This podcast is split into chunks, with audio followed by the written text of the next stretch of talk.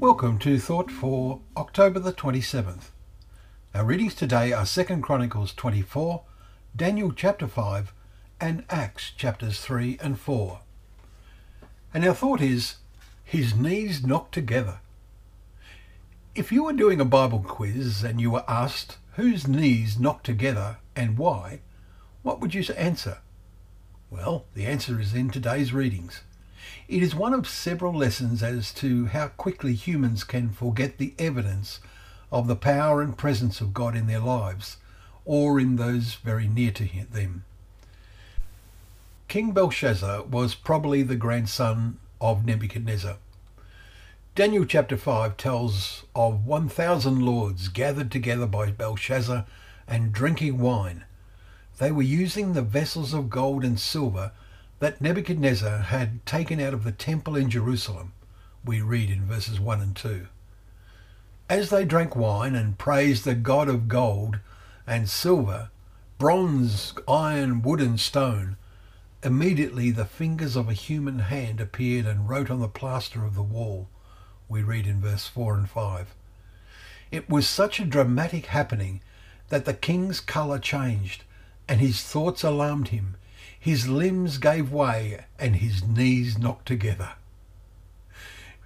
His wise men cannot interpret the writing, but the Queen Mother comes in verse 10 and reminds him of the now aged Daniel. He is called and arrives to interpret the writing, a message of doom. You have been weighed in the balances and found wanting. Verse 27. His kingdom is to be overthrown by Darius, and that very night Belshazzar was killed. We read in verse 30.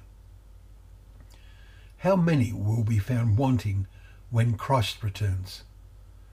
Our Chronicles reading provides similar lessons. We read in 2 Chronicles chapter 23 of the boy Joash, who was preserved to become king.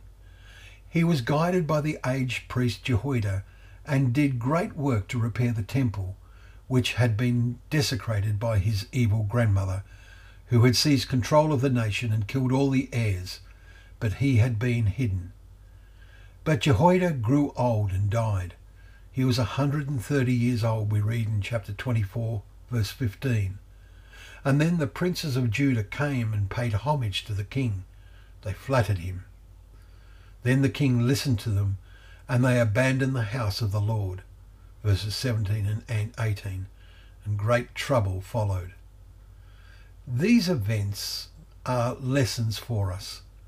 This world has abandoned all meaningful belief in God. So will not God maybe soon create situations in which knees will knock together and worse? The words of the prophets are that he will. Let us heed the lessons of history. Thank you once again for joining us for Thought for the Day, that together we can open up the pages of God's Word, remembering that they are a lamp to our feet and a light to our path.